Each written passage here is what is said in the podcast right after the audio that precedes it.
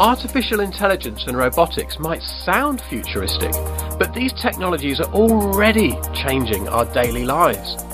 So, how do we ensure that that change is for the better?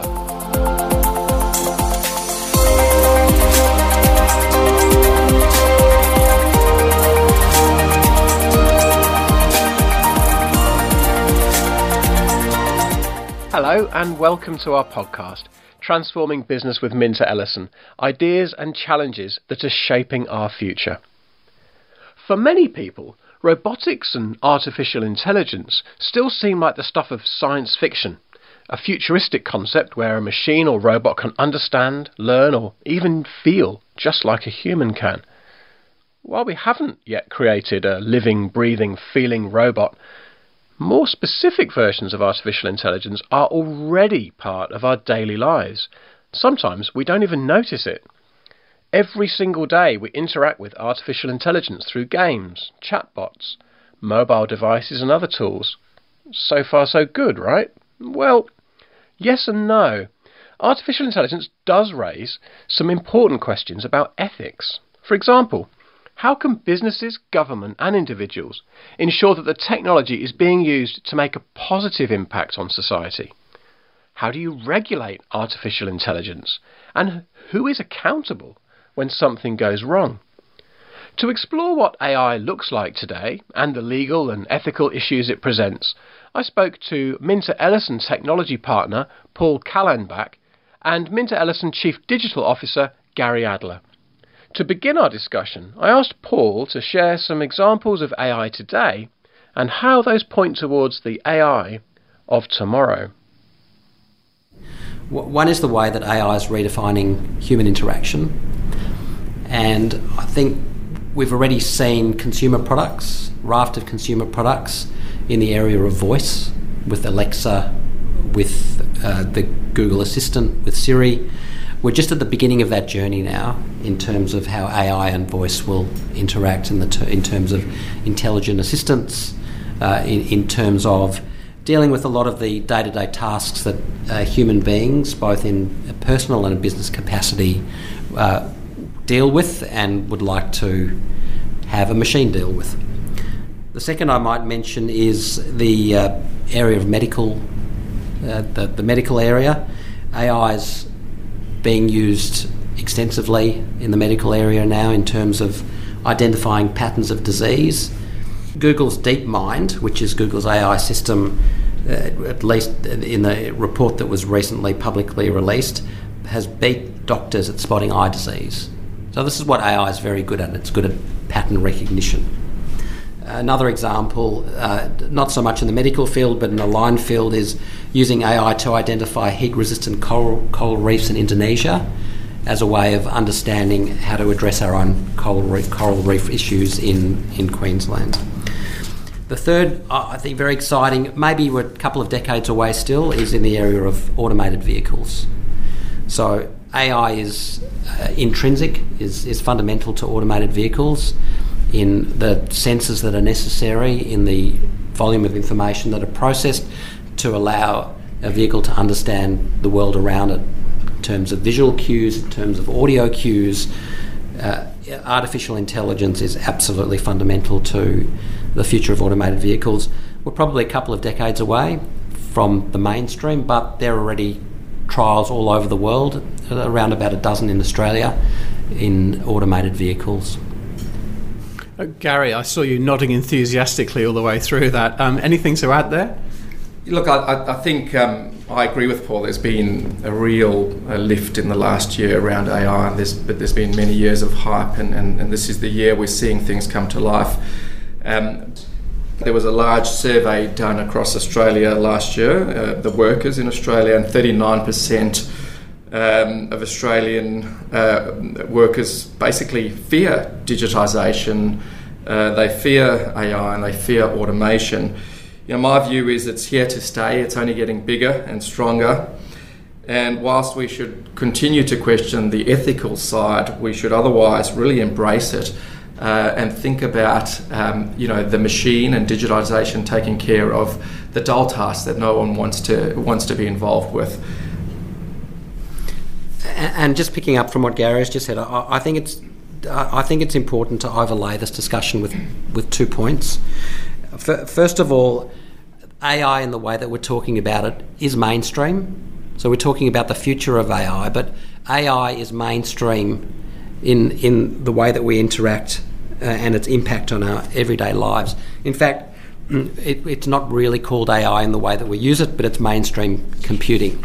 And the examples are all around us. I've already mentioned Alexa and Siri and Google Assistant, but there's also the phones in your pocket. So the phones in our pocket have machine learning capability, have machine learning processes built into them.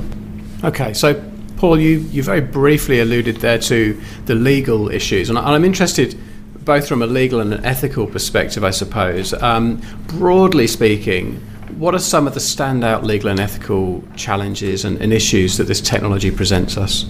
So, the three that I'll briefly talk about are issues of bias and discrimination, some IP and privacy issues, and accountability issues. So, if we turn to the first one, which is bias and discrimination, let's talk about a technology that Amazon started developing in 2014 and that it rolled out and this was an AI tool, a machine learning tool for reviewing resumes to identify top talent and determine which candidates would move forward to the interview stage. The tool was trained using resumes that had been submitted to Amazon over the past 10 years. Now, the issue there was that the majority of candidates for technical roles at Amazon were men. And so the tool identified in, in ingesting that data, in ingesting the resumes, identified trends that favoured men. What that meant was resumes that included the word women, such as in women's basketball team, lost points in the eyes of the AI. In the same way, points were deducted from resumes that listed degrees from several female only colleges. So the issue here was that bias was inherent in the data that was used to train the tool. The other issue is it took many years, in fact, took four years for that bias to be identified, and use of the tool was only discontinued in 2018. So this is this is an example of how the data that trains an AI will necessarily determine the outcome or the decisions that the AI makes. And an interesting point I think worth sharing on that is by 2023 um, there's a prediction that 30% of all algorithms um, will have another algorithm that sits over the top of it to supervise that there is no bias inside the algorithm. So it's become a real issue, but already scientists and data scientists are onto cracking this problem as well. And just again to overlay the legal perspective, uh, the Sex Discrimination Act, which is a Commonwealth Act, outlaws discrimination on the basis of sex if it's conducted by a person. So there's a real issue here as to whether the use of a machine, or if a machine makes a decision, whether that discrimination was undertaken by a person. So we're already seeing that's an act from 1984, interesting year that it came in. Um, we're already seeing that uh, some of this legislation might need to be reconsidered in light of the use of some of these tools. Now, that sort of discrimination that sort of bias is an example of what you could call allocative harm. So, unfairly denying a service or a benefit to, to an individual on the basis of a characteristic. Another type of harm arising from bias is what you could call representational harm. So that where, that's when harmful stereotypes are perpetuated by AI. So here's a, a, a couple of examples. So Turkish, Turkish is a gender neutral language both he and she get translated into the same word in Turkish. So the interesting thing is when you use Google Translate with Turkish, you get some interesting outcomes. So if you ask Google Translate to translate he is a nurse into Turkish, and then you translate the result back into English, you get she is a nurse. Similarly, if you ask Google Translate to convert she is an engineer into Turkish, and then translate the result back into English, you get he is an engineer. So why does this happen? Well, Google Translate, like many machine learning algorithms, is based on statistics.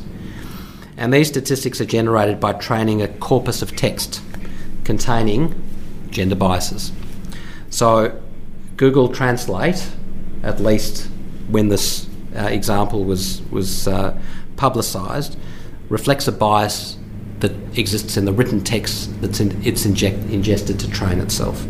Uh, Paul, this is fascinating stuff. Tell us, give us one more example.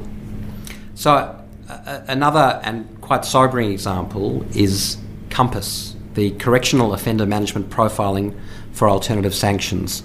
So, this is a software tool used in the United States to give recommendations to judges about whether prospective parolees uh, might reoffend. The issue is there's extensive debate over the accuracy of the system and whether it's fair to African Americans.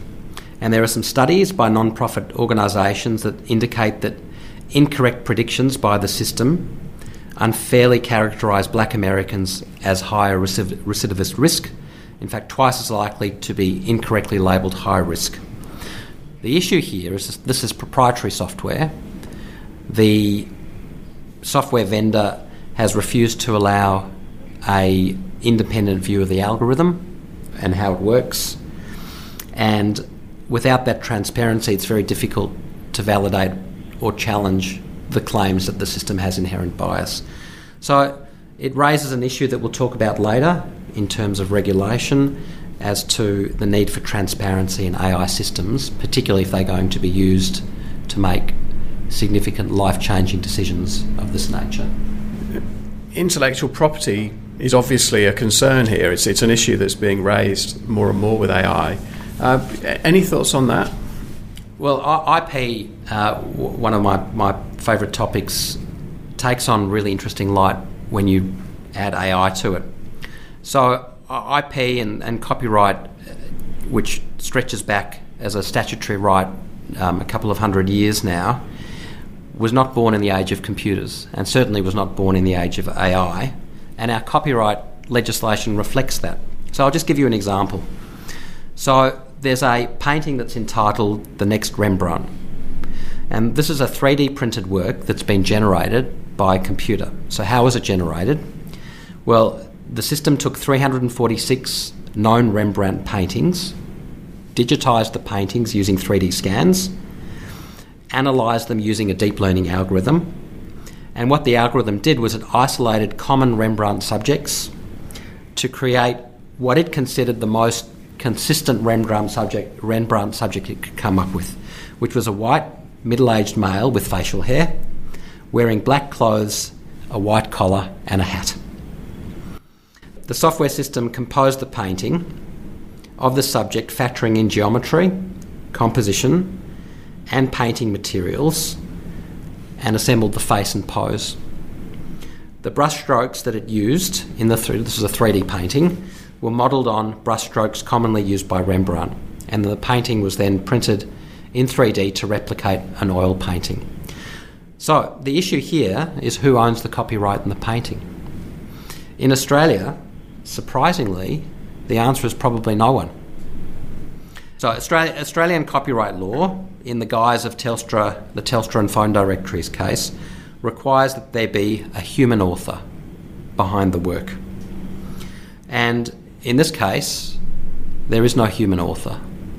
The author of the work is a piece of computer software. Now, interestingly, in the UK, there's some specific legislation, amendments to the Copyright Act, that provide that the person who orchestrates the software for the creation of these works can claim authorship of these works. This is, as far as I know, untested and potentially problematic because are we talking about the person who wrote the software, who used the software, or who configured the software?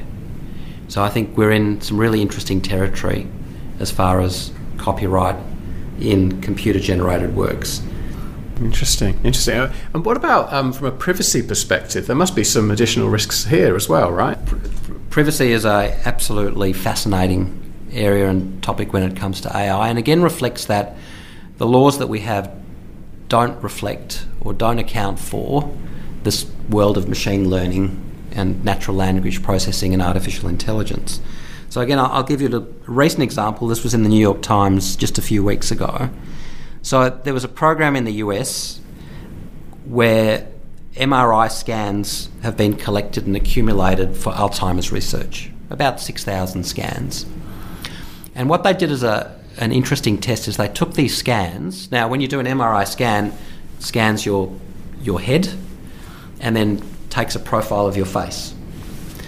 So, what they wanted to see is whether they could re identify that person against a photograph from the MRI scan using image processing software. And so the team took 84 MRI scans and they had 84 photographs and they ran it through the software. And the software correctly matched 70 of those 84 photographs against the correct person. Now, just taking it back to privacy, the issue there is that privacy governs identifiable information or information that's reasonably identifiable. So if the if an MRI scan of a uh, of a silhouette of a face can't be matched to an individual, it's not personal information. But as soon as you can run a machine algorithm to match to a named photograph of an individual, that suddenly becomes personal information again.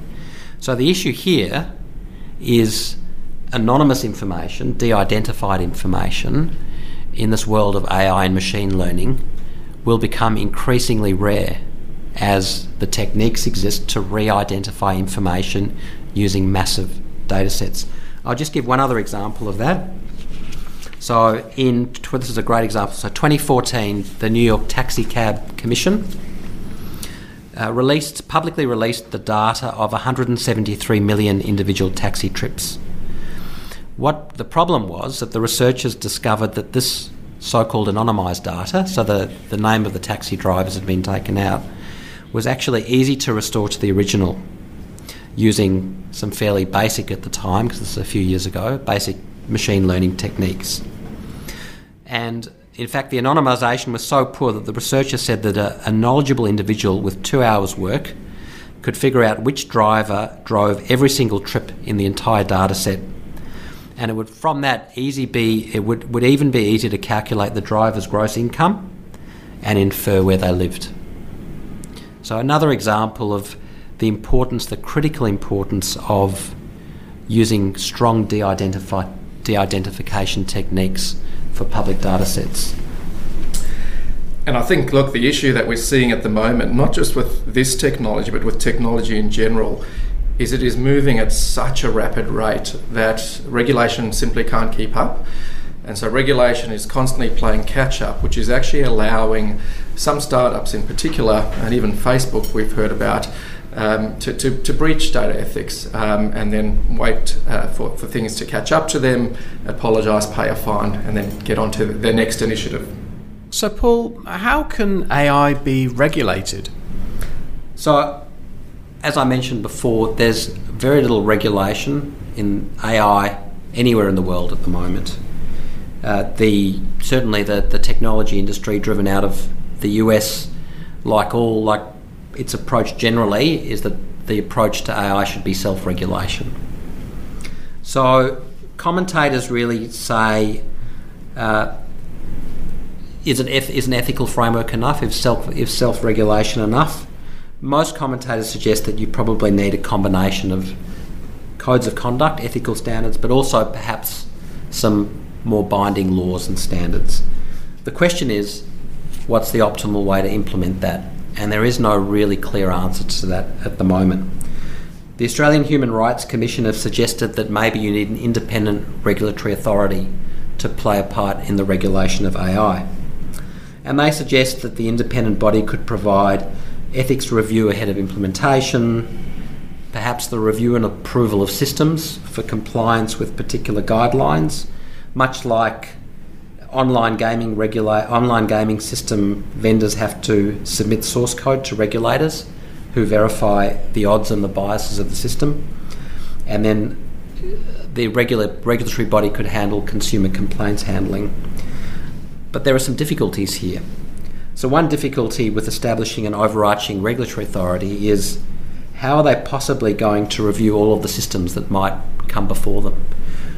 That's time consuming, it's resource intensive, it might also stifle innovation. And also from a technical perspective, and here we've got the black box nature of AI, not just because of the proprietary nature of algorithms, but because the way that AI works is actually very difficult to understand how the algorithm actually functions. Uh, that complexity, that black box nature, may mean that they lack the technical skills to actually conduct an effective review of AI. So at the moment, we're left with two things. We're left with ethical principles. There's a very good set of eight core principles that Data 61 has released, so they're worth looking at.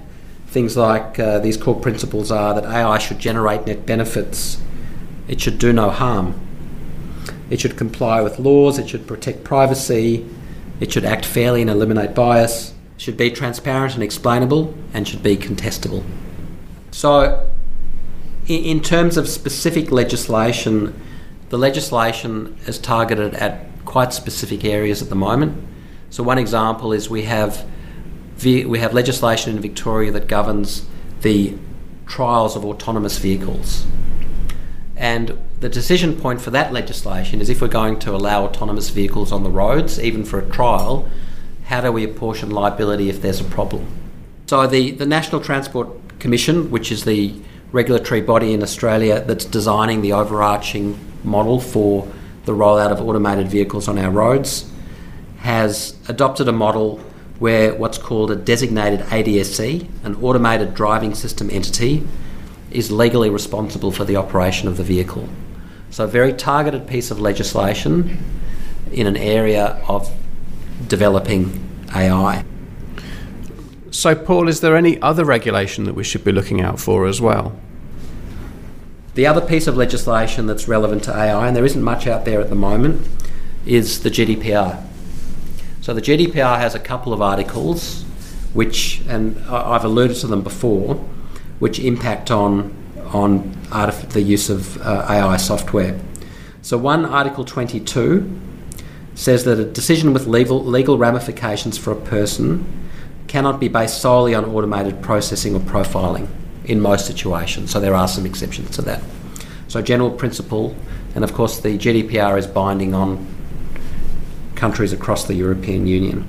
The other interesting article under the GDPR is Article 15.1h, uh, Article 15.1h says that in the case of automated decision making and profiling, individuals should have access to meaningful information about the logic involved, as well as the significance and the envisaged, con- envisaged consequences of automated processing for the data subject.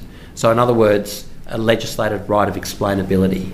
So, the sort of transparency issues that we've talked about before are addressed in the GDPR, although there is really quite a lot of debate at the moment as to how far this goes and whether that requires explanation of the system functionality or really or just explanation of how specific decisions have been made. And there's arguments on both sides of that particular issue. And although these provisions are specific to the GDPR, the ACCC in its digital platforms inquiry has strongly suggested that GDPR style regulation is uh, something that Australia should look at and has recommended that privacy laws be significantly enhanced. So it may well be so, these sorts of provisions may well be something that we see sooner rather than later. What about um, from a business leader's point of view, right? So, so what could and should companies be doing to protect their customers and I guess broader society too? So, this this goes to the core of what privacy regulation is all about, and I think AI really uh, brings the issue to a head as to how organisations should perhaps be thinking about the use of personal information. So going back to the Amazon example that I gave at the at the beginning, so Amazon was collecting personal information when it received resumes of people for the purposes for a particular purpose, which was for those people applying for a job. Now, Australian Privacy Principle 6 says that when you collect information, you should only use it for the purpose for which it was collected, or for a second secondary purpose, which would be in the reasonable expectation of the individual. And that's related to the primary purpose. So let's ask a question. If I apply to an organisation for a job, is it within my reasonable expectation that they would take my resume, ingest it into a machine learning algorithm, and use it as the basis to judge other applicants for the job, for, for that job or similar jobs? So it raises some very interesting questions about APP6. But there's also the, the question of unintended consequences too, right? This is, as we said a moment ago, uncharted water. So it's it's it's murky, isn't it? It is murky, and uh, maybe that's a good place to talk about the third area that I was going to mention, which is about accountability in AI, and particularly around decisions made by machines. So it, it might surprise many people to know that there are more than 20 Commonwealth pieces of legislation that expressly provide for decisions to be made by computer programs.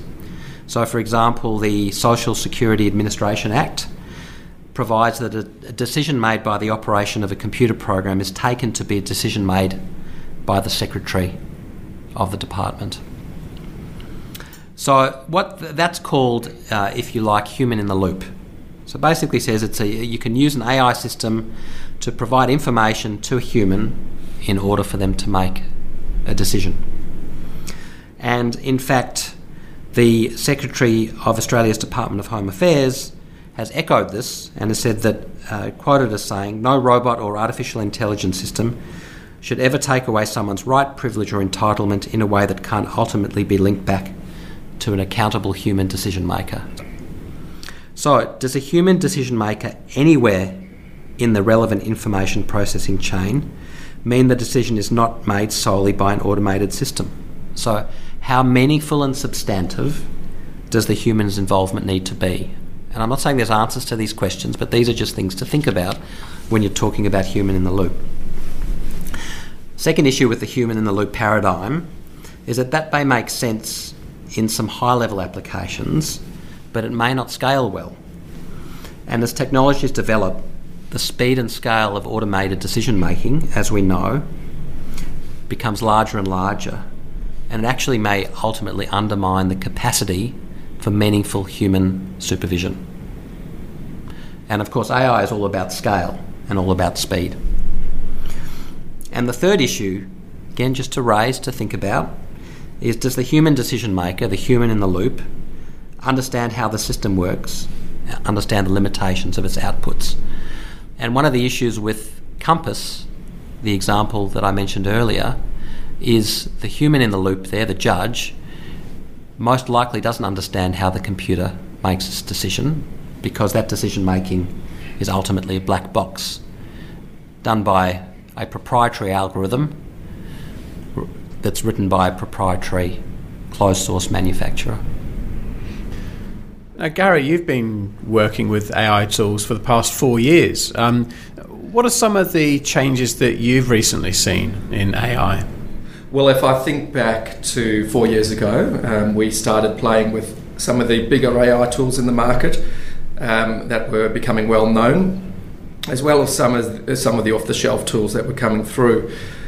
Um, what we saw was plenty of hype, lots of promise, um, but really none of these uh, technologies met our expectations. Going into this year, however, uh, it really feels like the first year that a lot of these technologies are starting to break through the hype. We are seeing um, promises being met, uh, albeit small technology plays and AI plays rather than big bang uh, AI. In the legal industry alone, um, over the last couple of years, over 1,200 legal tech startups. Um, there's obviously uh, talk and, and, some examples of robo lawyers.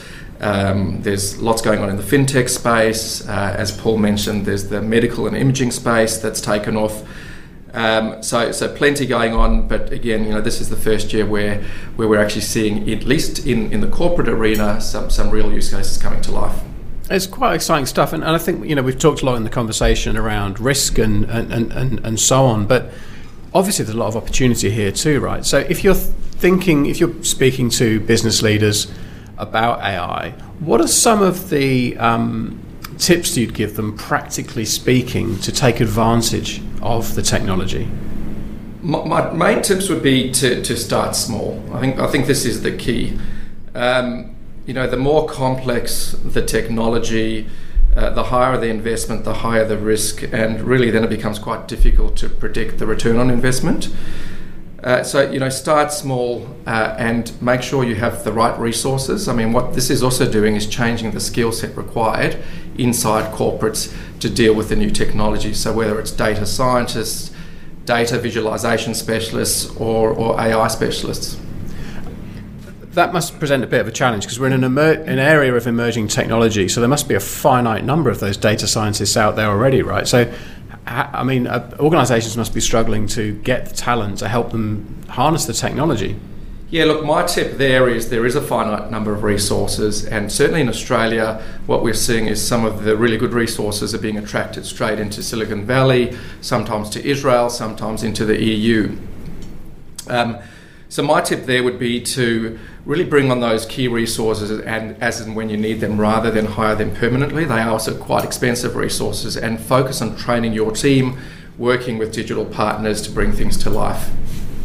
Uh, uh can you maybe give us one or two examples, standout examples, if you like, that you've seen uh, where AI has been harnessed by organisations really effectively? Well, maybe what I'll do is, is work through um, three examples at, at Minters that we've worked on with uh, some of our clients, ultimately to try and co create solutions. So, the first use case I'll classify as something that was reactive. So, we're working with a financial services client at the moment on a very large remediation matter. It requires a look back of eight years worth of client files. There's over 4,000 clients who are impacted in this instance with up to 500 documents per client. So if you work that out, it's around 2 million documents that we need to sift through um, for key remediation information. So our approach on, on in, in, this particular instance um, has been to invest in a relatively mature AI tool, given given the importance of this work. Um, it's focused on machine learning, and the machine is being trained to identify the most important documents uh, to triage to the surface to our lawyers and to our clients. So, for example, uh, key elements of the documents that we're looking for are around fee statements. Um, but less important documents are changes of address forms. We, we, don't need to see those. So the machine is going through and moving the right documents up and pushing the, the, the, the less uh, important documents down. So, in terms of the outcome, you know, it's relatively simple when you think about it, but it's extremely effective.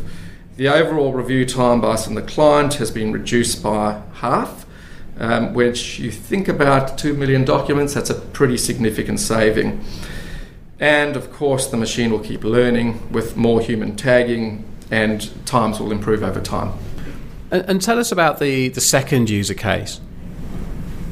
The second use case is, is more proactive. So uh, we're working on a, pl- uh, uh, on a pilot with a financial services client um, on a proactive program around scanning all of their product disclosure statements for clauses that may be deemed unfair in the future with potentially new ACCC regulations on the way. So, our approach in this instance is to buy a relatively cheap piece of um, legal specific contract review software, so straight off the shelf. And with minimal training, um, we're training it to read the legal agreements and then augment the review process by rapidly surfacing uh, unfair clauses and anomalies uh, from a document set of PDSs. So, the outcome so far, it's still the early days, is working together with our client. It's taken just 10 PDS documents uh, to, for, for, the machine to actually learn um, where the key clauses are and identify and surface um, potentially uh, problematic issues. The outcome has been a low cost of entry for our client into using this type of technology, a significant reduction in time uh, to review the PDSs. At this stage, we are actually predicting uh, an improvement of around 37%, and we, we, expect again that will keep going up as we continue to, to train the machine, and it, it uses um, you know, self training as well. Um, ultimately, what's happened out of this is the, matri- the machine is focused on menial and commoditized tasks Um, and the client's lawyers and in house team, as well as our, ours, can now focus on the more strategic elements uh, of a legal matter. And finally, the third user case? So, the third user case, again, it's a proactive case. Uh, this is an interesting one. It hasn't actually worked entirely as expected. Uh, we're working with a global construction client. Uh, they are a significant building owner. They want to streamline the review of all of their subcontractors' legal agreements who carry out building works in their buildings. So, again, if you think about it, that's thousands of contracts per annum. We need to review specific conditions like insurance, liability, and site restrictions against our client's baseline and then automatically flag when conditions are not being met. This information is then captured and automatically populated into a client report for them to either immediately re- approve or actually go back to the contractor to remedy as soon as possible. So, quick triage of key information to allow decisions to be made more quickly. The approach in this instance, we've actually gone with a very new AI tool, a very recent legal tech startup. Um, so, you know, it is an experiment. Uh, our clients are comfortable with that. The, the, the, startup is comfortable with that, as are we. Um, but as I said, not everything's worked as expected. Uh, why is this? A, couple of reasons. Um, construction contracts are quite complicated. So, for example, rather than just being pure written uh, contracts, there's drawings in them. So there's CAD drawings and drawings by hand. And this has actually thrown the AI into a bit of a tailspin. Um, it gets confused when it hits drawings, doesn't quite know what to do. So on the written con- component of the contract now, we're about 80% accuracy. Um, but when we go through non-standard documents, and um, we're only at 17% accuracy. So lots to learn still there. We are, though, persevering. We're, we're, very keen, as is the client and as, as is the startup, to keep pushing the boundaries so that we can reach a point where we are actually seeing return on investment around this technology. All right, Gary. So, based on all of those experiences, what are some of the, the key lessons um, that you'd share with business leaders? Look, I think the, the first one is to, to genuinely adopt a mindset of experimentation and curiosity and and to some extent be open to fail. Um, there is uh, lots of new technology, and it's being um, pushed through lots of industries at a rapid rate, and a lot of it's untested. So so be prepared to, to, to be open to failure. I think it's also about seeking um, use cases that are you know low in complexity and, and have high impact, uh, and all organisations have those. Importantly don't run it as a back end IT project. Uh, rather, build out an agile and a multidisciplinary team which includes key members of the business as well, and where, where it makes sense, include your clients and customers. It's all about creating you know, joint outcome, um, which is, will ensure ultimately uh, shared passion and ownership, shared responsibility around failure. Uh, and the other benefit of doing it that way is you start building AI knowledge across the business rather than just having it sitting deeply inside of IT. So I, might just add to that, just to again put in the the legal overlay. So an organisation that's rolling out AI or wants to roll out an AI solution, ultimately, if its objective is to roll out something that's fair, unbiased, trustworthy, and can withstand consumer complaints. So, what does it need to do? What should what should those responsible for implementing the AI system ask? So I think there are three questions to ask. First of all, what's the purpose of the system? Do we understand what, it, what we want it to do? Second of all, what principles will guide the ethical use and deployment of the system? And thirdly, how are we going to assess the requirement for meeting those principles? So, how are we going to judge our success in meeting those, those principles?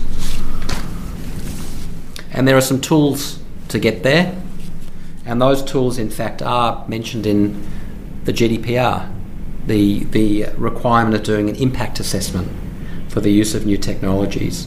But other tools are internal or external review of the tool, of the AI software undertaking, undertaken by specialist professionals, risk assessments, in the same way that many organisations are doing a privacy impact assessment do a AI risk assessment. monitoring and improvement mechanisms. So, monitoring the, the tool, how it's going, and how it can be improved. Interesting one is a recourse me- mechanism. So, for tools that are consumer facing, is there a path for appeal for a human to review a potentially erroneous automated decision? And then finally, consultation consultation with key stakeholders, with customers, with employees to understand what the tool might mean and to obtain the full breadth of ideas and concerns and solutions regarding the implementation of the tool.